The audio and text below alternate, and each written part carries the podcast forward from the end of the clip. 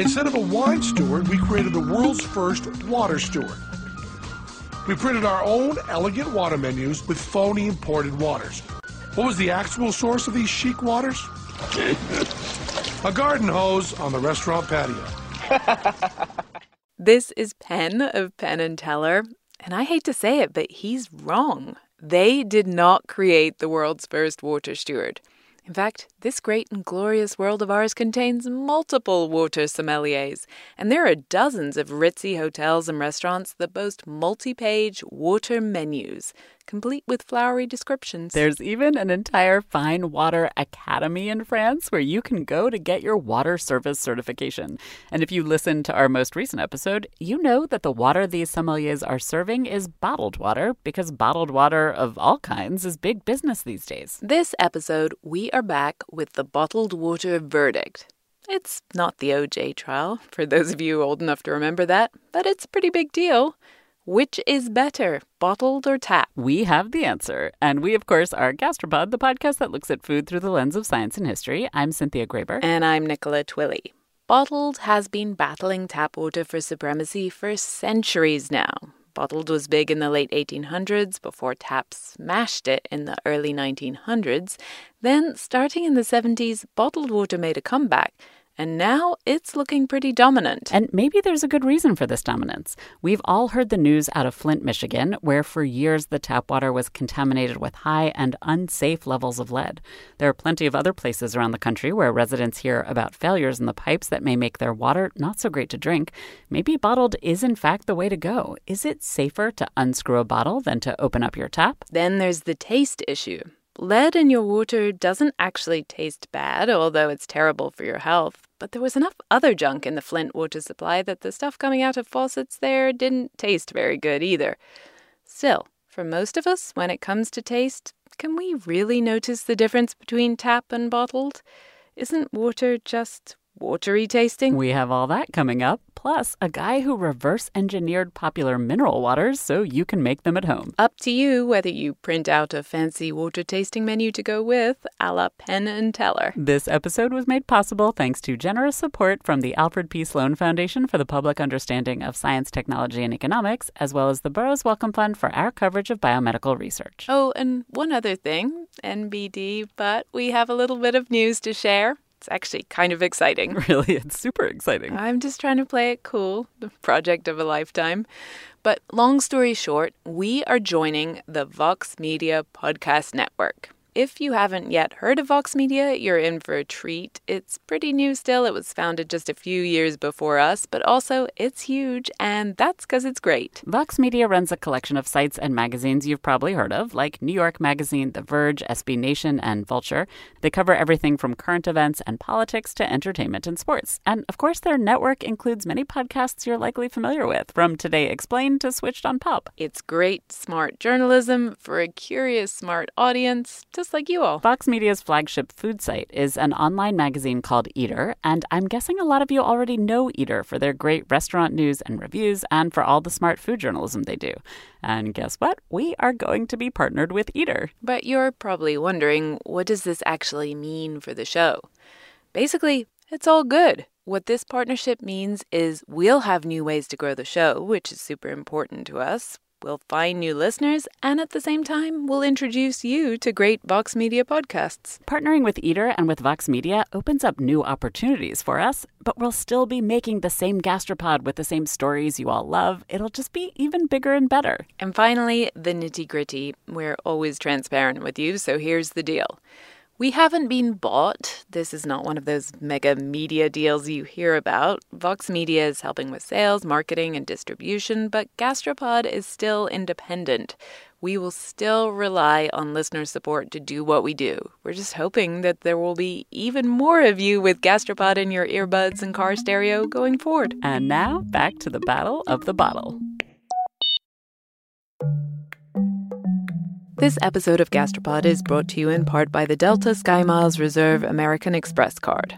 One of the great pleasures in life is traveling, especially when there's great food waiting at your destination. When months of planning, preparation, and exploration all culminate into one perfect bite, there's nothing better. For those who want to taste the world, go with the Delta SkyMiles Reserve American Express card, made for people who are in search of their next food adventure. If you travel, you know. Visit go.amex slash you know reserve to learn more. You know how to book flights and hotels. All you're missing is a tool to help you plan that unbelievable travel experience. That's why you need Viator. Book guided tours, excursions, and more in one place. There are over 300,000 travel experiences to choose from, so you can find something for everyone. And Viator offers free cancellation and 24 7 customer support for worry free travel. Download the Viator app now and use code Viator10 for 10% off your first booking in the app. Find travel experiences for you. Do more with Viator. Okay, we are in the ring with tap and bottled, and it's time for the first round. Let's start with the question of taste. My name is Martin Riese. I live in Los Angeles, and I am a water sommelier. A sommelier is a gentleman who works in a restaurant and recommends different wine pairings. I'm doing the same with water. Amazingly, this is not satire. This is real. It's a mini documentary all about Martin the water sommelier. Sometimes I'm so proud to be an Angelino. My passion for water began as a child, but I drink it professionally now since 2005.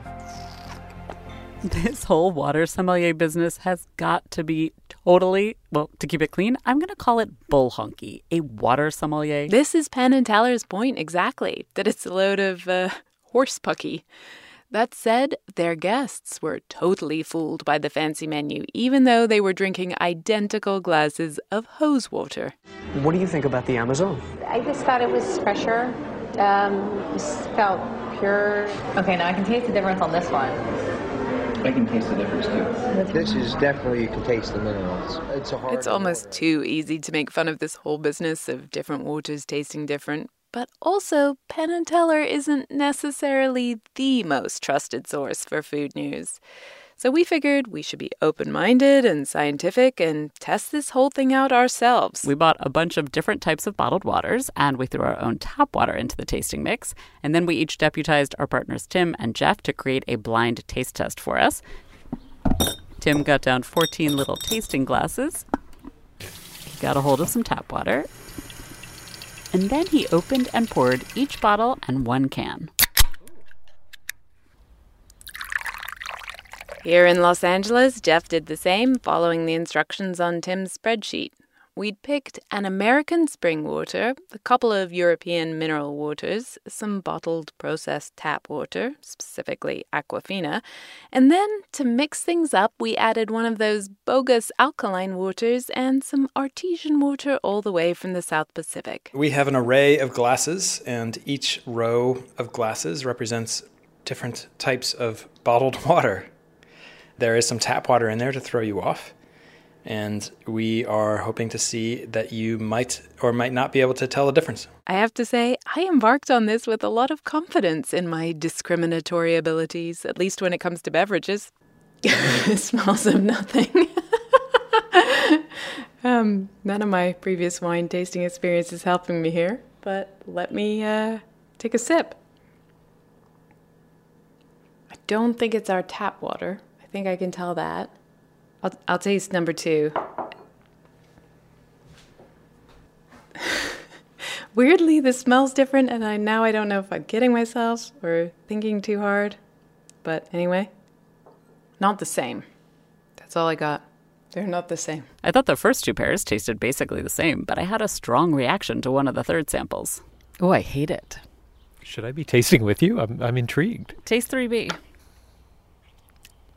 I think it's, the. It's I think kind it's of like the tap water in an old apartment building I once lived in. It, I, it, you know, so I know some of the things that are in water, but it tastes a little bit like baking soda to me. I, I'm guessing it's liquid death. Liquid Death is a quote unquote punk rock water. Its tagline is Murder Your Thirst. Sourced and bottled in majestic mountains, Liquid Death Mountain Water will murder your thirst.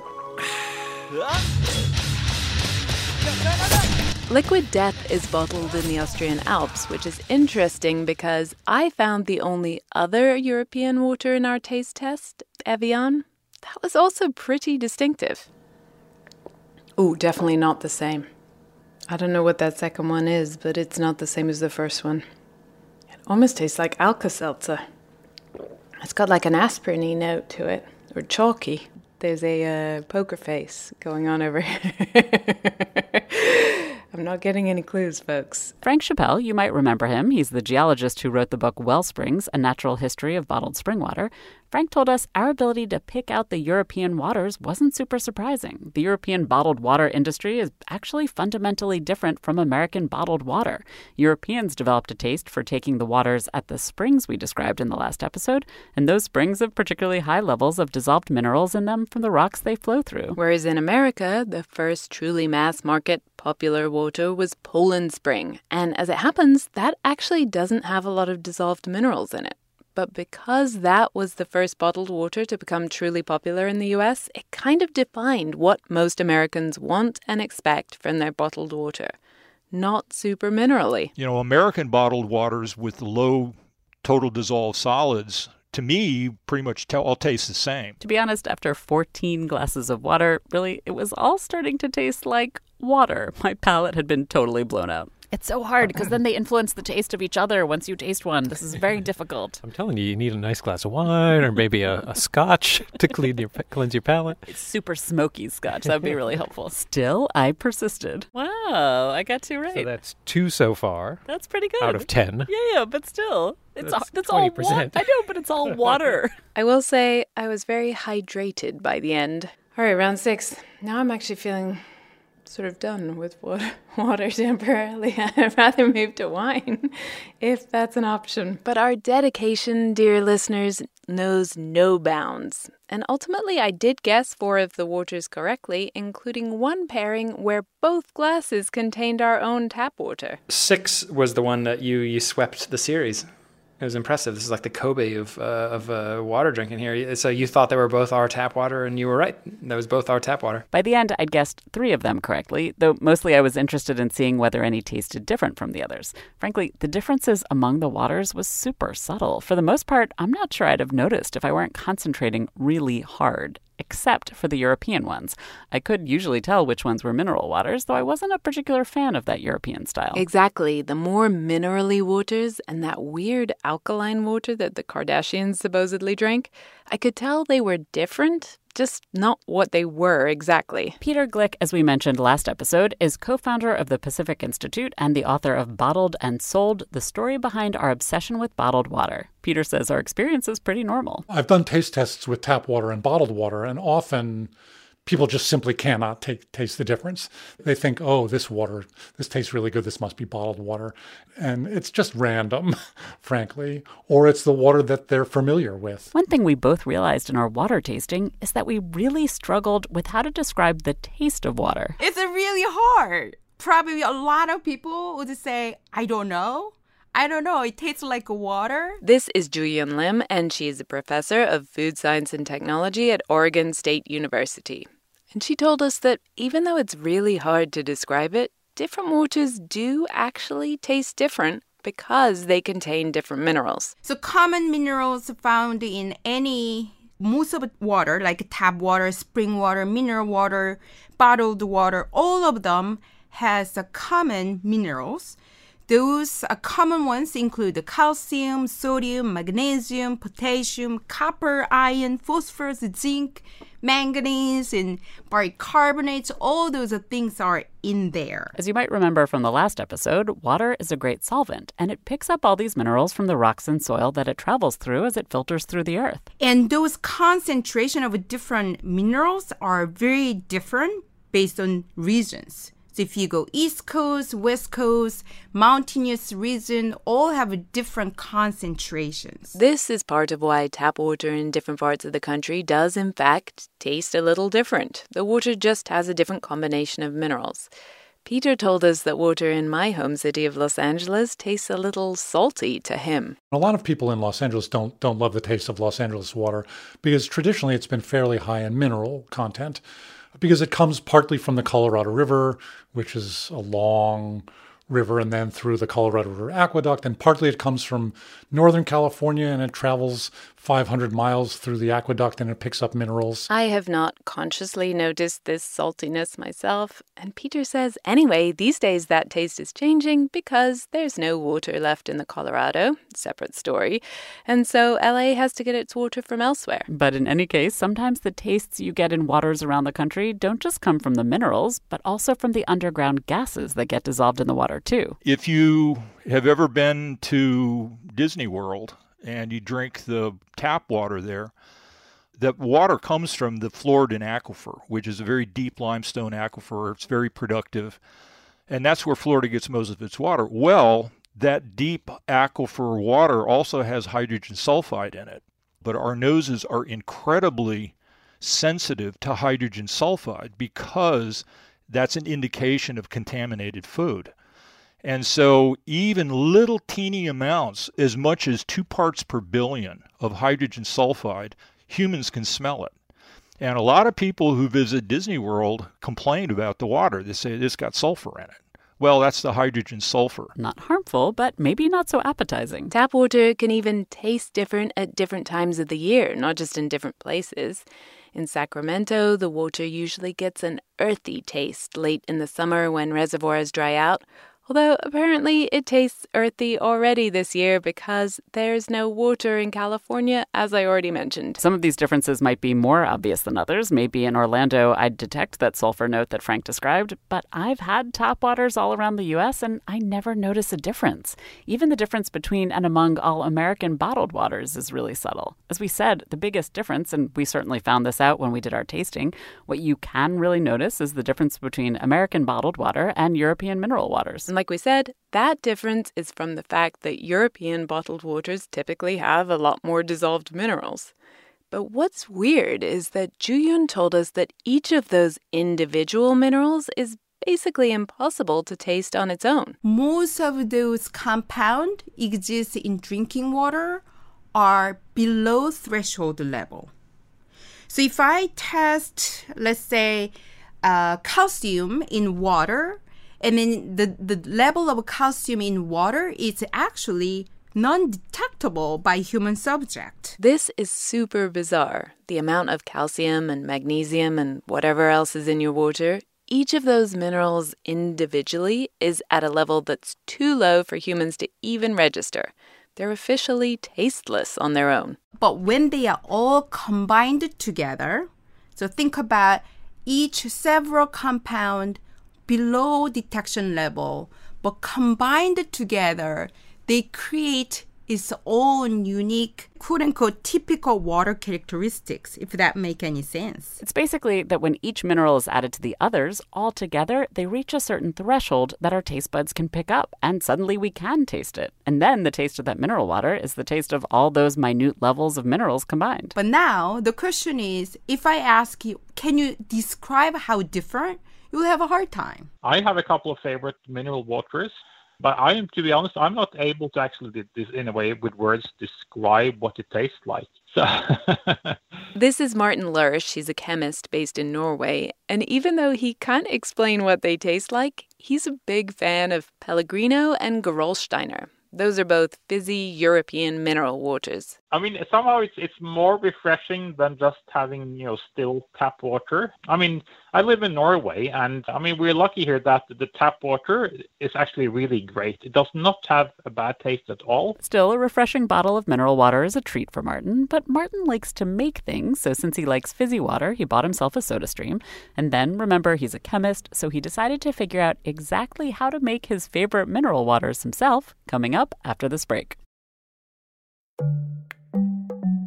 This episode of Gastropod is brought to you in part by the Delta SkyMiles Reserve American Express card. You know that feeling when you try a new food for the first time and your mouth experiences these brand new flavors and sensations? It's like, wow, I didn't even know a food could do that. This happened to me when I went on this amazing trip to the northern tip of Queensland in Australia. We were so far north that we were off the country's electrical grid, and we were staying on a banana farm where they grew dozens and dozens of different kinds of bananas. In the morning, I woke up to a basket full of some of the most bananas bananas you can imagine. Red ones that were super soft and sweet, like raspberries, and small finger sized ones that were sort of floral, and even blue ones that tasted exactly like vanilla ice cream. Life's too short to pass up extraordinary experiences. And if you're ready to take your next big food adventure, go there with Delta SkyMiles Reserve American Express card. If you travel, you know. Visit go.amex slash you know reserve to learn more. Embracing nature is more than just going for a walk now and then. It's reconnecting with the elements. It's harnessing the power of natural ingredients. It's putting the earth first. For over 50 years, Nature's Sunshine has been sharing the healing power of nature as they work towards a healthier planet. Their manufacturing facility is 100% powered by sunlight, and they divert 95% of waste away from landfills. If you're looking for a sustainably made herbal supplement, you might want to check out Nature Sunshine and their new Power line. Power Beats are a superfood performance booster that can help enhance both performance and blood flow. And Power Meal is a satisfying protein packed superfood shake that comes in sustainable packaging made with nearly 40% post consumer recycled plastics. Now that's something you can feel good about. This Earth Month, you can enjoy 25% off your first order with code NSP. Just go to naturesunshine.com. That's naturesunshine.com and use code NSP for 25% off your first order. So the question, of course, was when I then bought a car- water carbonator many years ago, I started to think whether it would be possible then to actually add some salts. Martin started where most of us would with Google, and he found some people who had tried adding simple minerals to tap water like baking soda. But that wasn't enough for him. He wanted to figure out all the salts to use to make a mineral water that tastes really great. And what was fascinating when I started to search was that there are certainly many academic publications about the taste of mineral water. But the funny thing is that when you start reading them, they are more really about how bad can water taste before anyone complains. Whereas Martin was really looking for a recipe for good tasting mineral water which ended up being surprisingly simple to find. In America, if you look at a label on a bottle of mineral water, you won't find out what minerals are in that bottle. But in Europe, you will. That information is printed right on the label, and it's not just the mineral, but even the actual amount of each mineral in milligrams per liter. And then I put that together in yeah, a relatively simple uh, Excel spreadsheet. Hey presto! But going from spreadsheet to DIY Pellegrino involves a few more steps. Yes. So, I mean, in the calculator, the first thing would be that obviously tap water around the world is very different. So, so the first thing you would have to do is really try to get hold of the composition of your tap water because the minerals which are already there, of course, don't need to be added again, unless, of course, you use distilled water to start with. If you start with tap, you plug it into Martin's calculator, and then you get the difference between your tap and your chosen mineral water. Then you add the necessary minerals to the water, but it's just a tiny, tiny bit of any given rock. For one liter of San Pellegrino, Martin would add just one gram total of all the minerals he needed, basically like a quarter teaspoon. Martin might have only needed a tiny amount, but figuring out where to get hold of these various minerals was not totally straightforward either not necessarily on the shelves of your local supermarket. These minerals are sometimes sold under different names, like magnesium sulfate is sold as Epsom salt, which you put in bathwater for muscle aches, and you can buy calcium sulfate if you order plaster of Paris, which people use for art. Many of these salts are actually used by people who brew beer. So I would say it definitely possible to, to get hold of them. I mean, I, I got mine here, here in Norway, and I, I got such large uh, containers, so I, I have salts really for, for a lifetime now. Especially because, remember, you only need a tiny pinch of each of the different minerals for a liter of water. And we're talking, you know, really, you know, less than a gram. So it's most people would not be able to weigh such a small amount in their kitchen you would need the milligram scale to do that properly. Those scales are usually found in either chemistry labs or owned by drug dealers. Most people wouldn't bother. So, what Martin does is he makes up a huge batch of mineral mix at any one time. When Martin prepares to make DIY Pellegrino, he makes enough of that mineral mixture for 100 liters of water. Then he just measures out a single gram of the mineral mix, adds it to the water, and fires up his soda stream. So, once you carbonate it, the water will turn sort of whitish due to the suspended salts.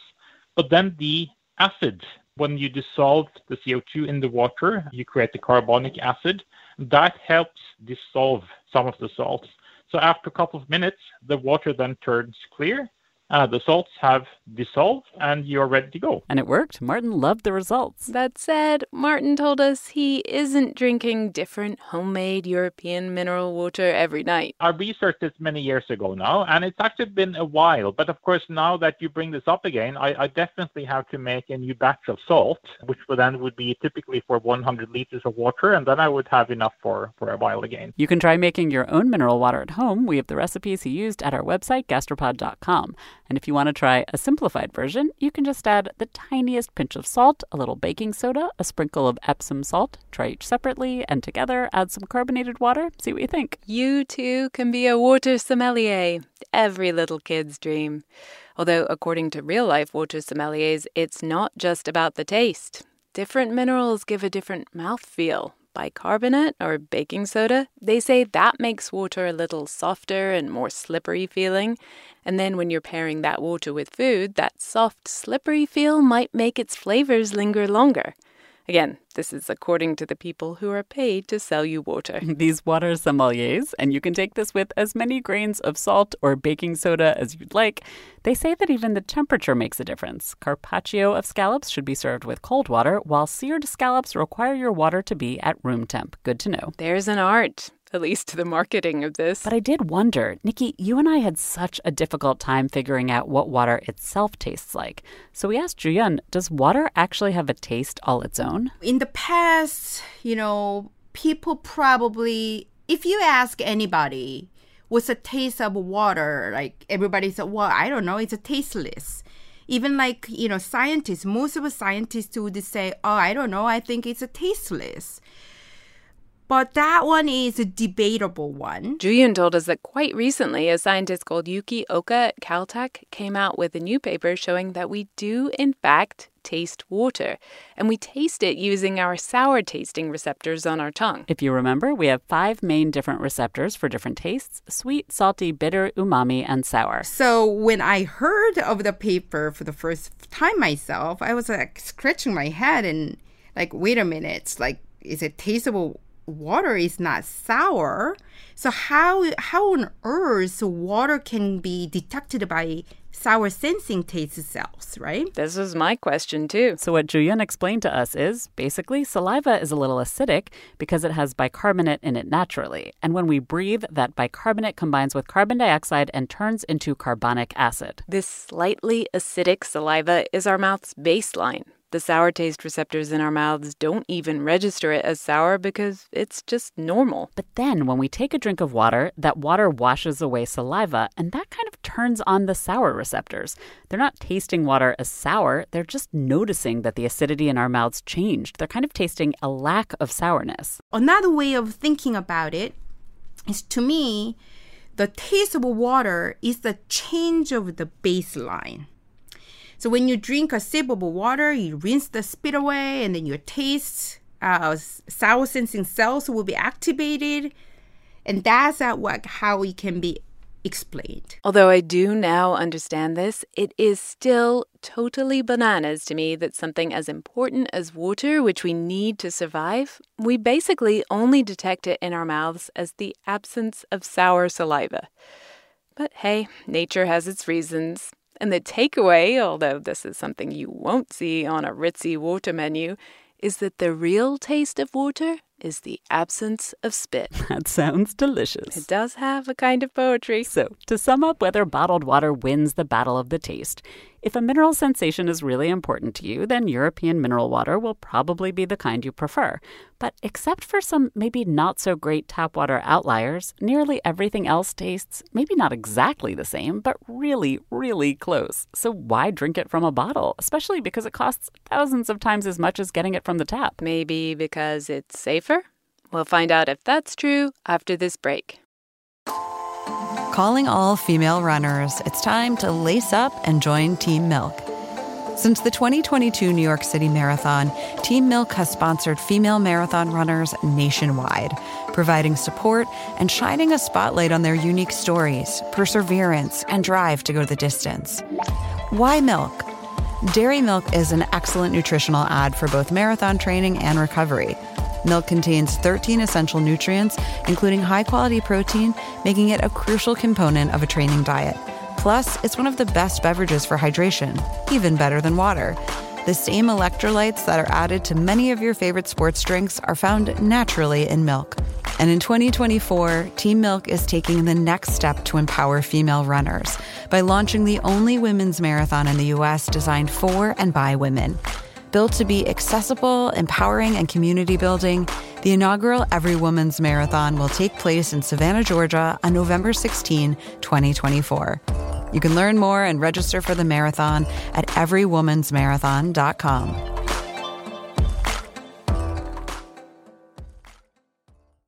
Another day is here, and you're ready for it. What to wear? Check. Breakfast, lunch, and dinner? Check.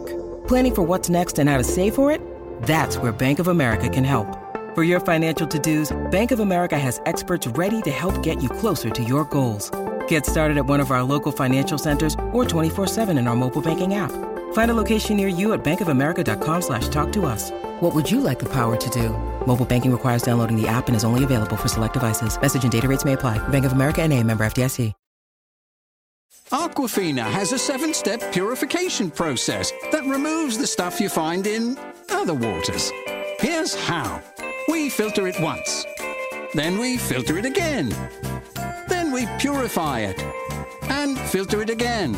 And filter it again. And filter it again.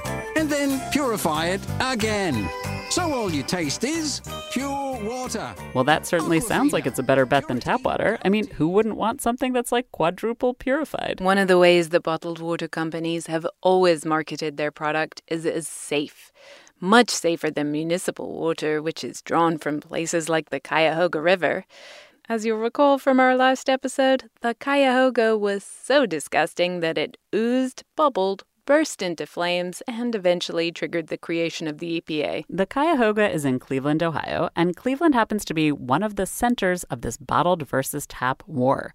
A little over a decade ago, Fiji Water from Fiji in the South Pacific, it advertised in major magazines that, quote, the label says Fiji because it's not bottled in Cleveland. That diss ended up backfiring. What happened was the Cleveland Municipal Water Authorities did not take it lying down. Instead, they tested Fiji bottled water against Cleveland tap water, and both waters turned out to be equally safe except the Fiji water had a little bit of arsenic in it, and the regular Cleveland tap stuff had none. Peter says this idea that bottled water is safer than properly treated municipal water is simply false. They're both regulated.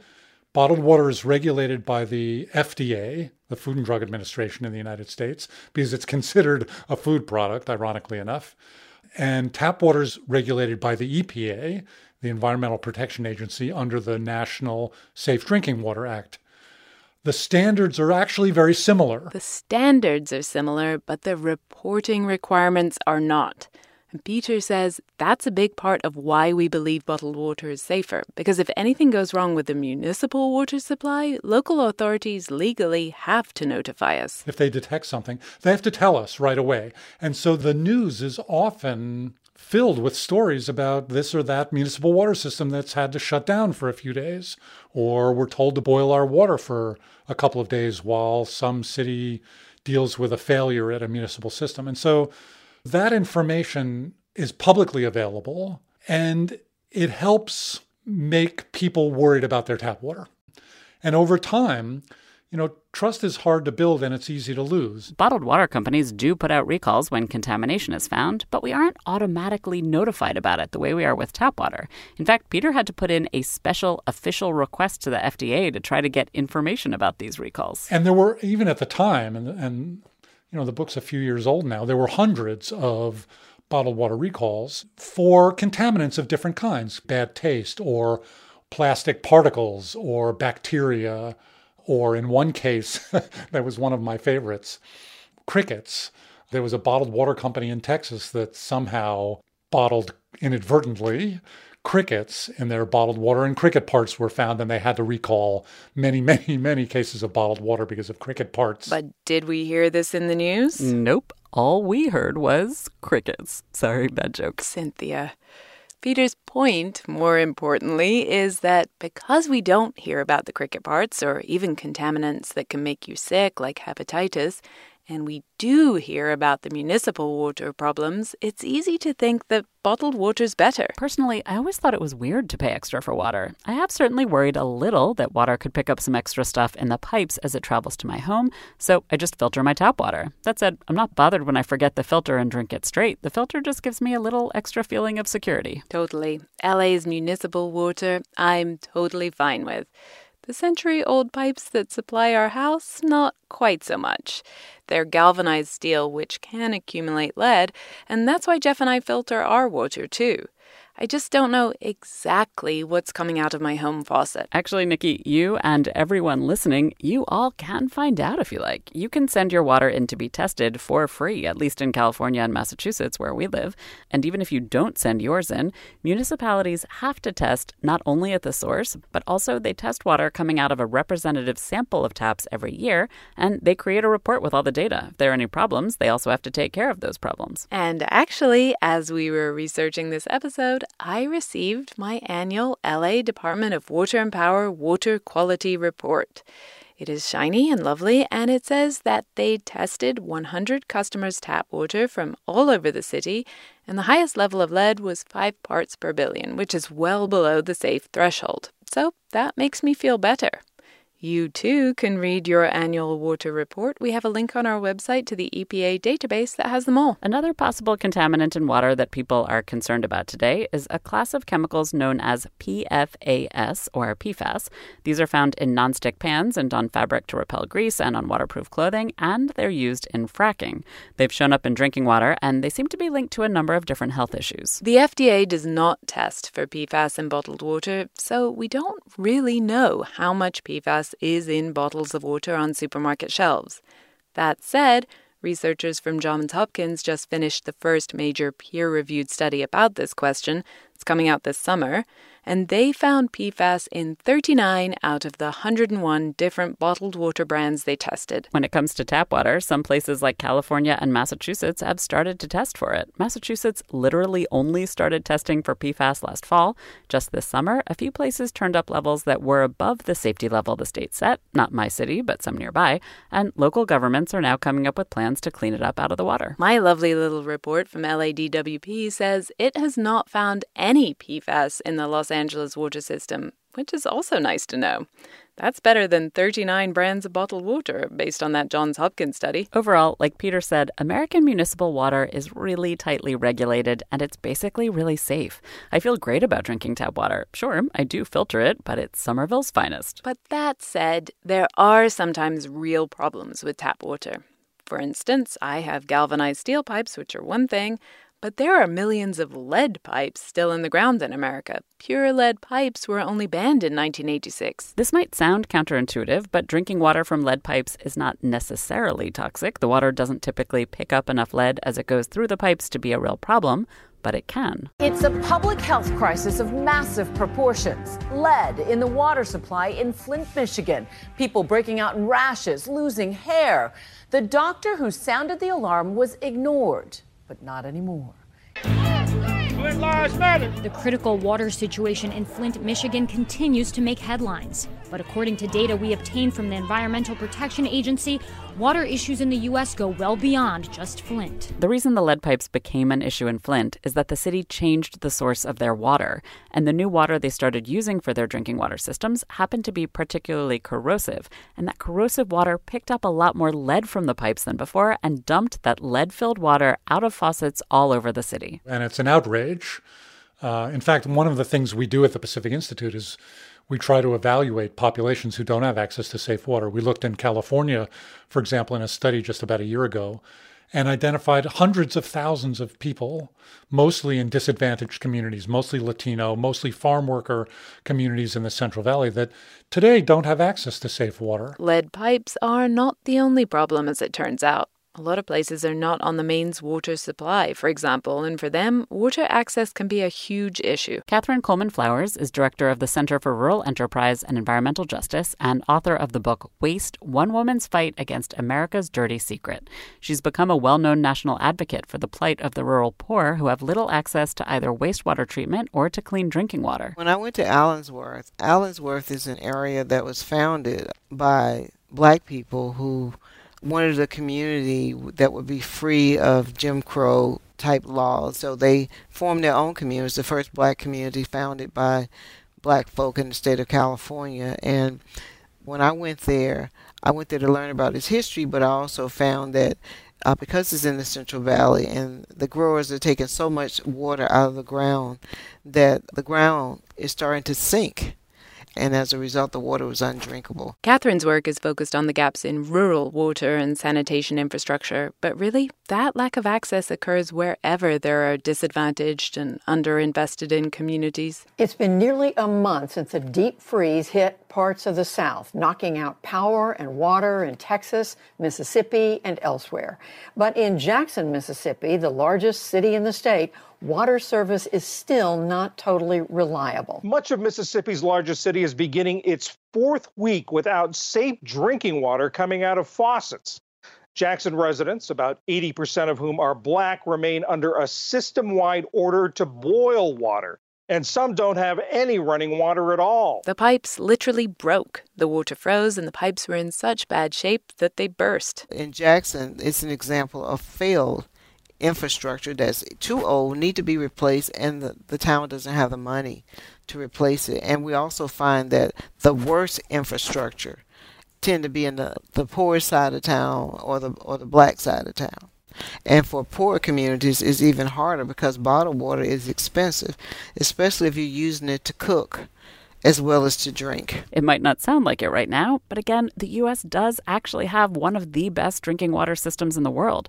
The problem is that it's not equal. Not everyone has access to that water from their taps. It might be because they were never hooked up to the municipal water systems in the first place, or because existing pipes and infrastructure weren't maintained. It's not because we can't do it, it's because we haven't. Uh, we haven't invested appropriately in upgrading the system that we've built over the last century to modern standards. Making sure everyone has access to clean, safe drinking water through their tap rather than in a plastic bottle, that takes investing in the system.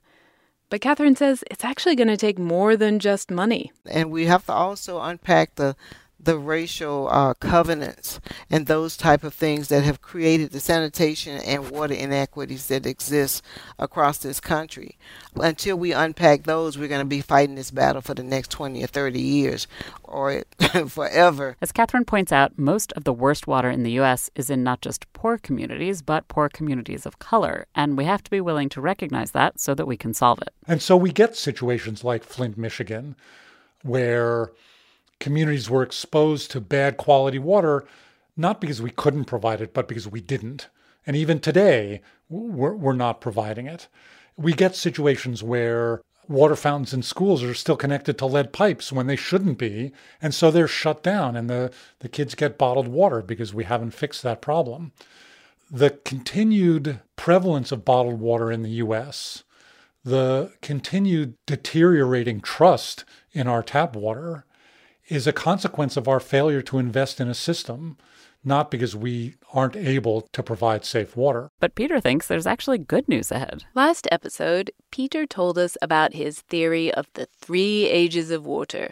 The first age was when water was just water. It fell from the sky, bubbled up from the ground, and we drank it, but we didn't really have the technology to do much else. The second age of water has been the last couple thousand years, really. The time that we figured out how to move water around and get it to places where people congregated, and then even learned how to clean it up, eventually with chlorine. During this second age of water, bottled water has risen and fallen and risen again in popularity depending on how good a job we're doing at providing clean, accessible water to everyone. What I think of as the third age of water is what we're moving to.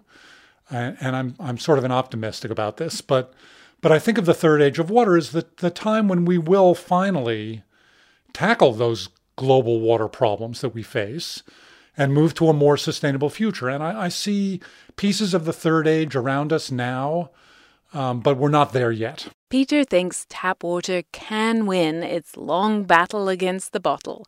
But first, we have to make it safe and accessible. In the US, a big part of that is fixing the pipes going to people's houses. But part of it is also making tap water as convenient as bottled water when you're out and about. When I was writing the book, I realized that I knew where I could find the nearest bottled water. I, knew where the nearest convenience store was, but I didn't know where the nearest working water fountain was. I actually worked in downtown Oakland and and there was actually a water fountain very close to me, but it wasn't working. And so the convenience factor also became another issue that helped people move to bottled water. It just became really convenient. You could find it pretty much anywhere. I always search for the water fountains at airports to fill up my water bottle, and they've gotten easier to find lately, but they're nearly impossible to locate when I'm just out and about in the city. Peter says, though, that that's starting to change. And in fact, in recent years, we've actually sort of turned a corner on that.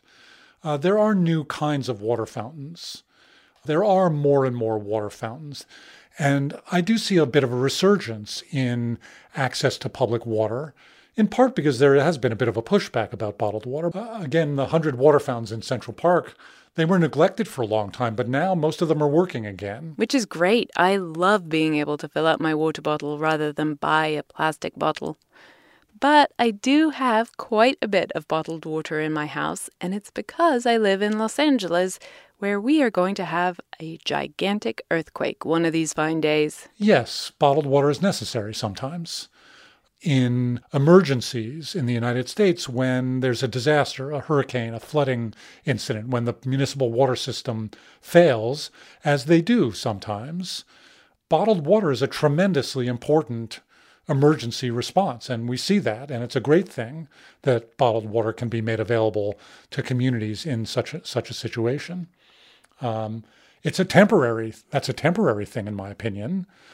We we know how to produce high quality municipal water. We can fix our municipal water systems when they fail. We can make bottled water unnecessary. So, yeah, bottled water, you're going down. It's tap for the win. That's what Peter thinks. And you know, one of the reasons bottled water has been so successful is that the companies have spent a lot of money convincing us to drink it. Maybe tap needs some of that.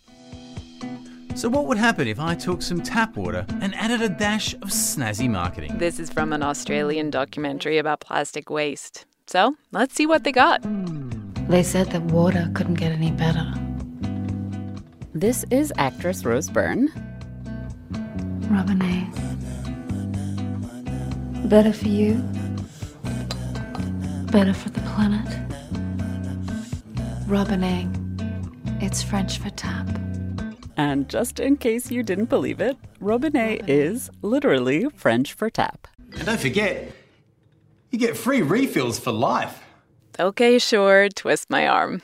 And just FYI, that's another ad you want to see with your eyes as well as hear with your ears. The robinet is served by a topless hunk. Rose Byrne is in a strapless ball gown and she is all over the bottle, if you know what I mean. And it's all quite refreshing on the eyes. What would Aussie for tap be? Robinay. Robinay? Robinay. Robbie?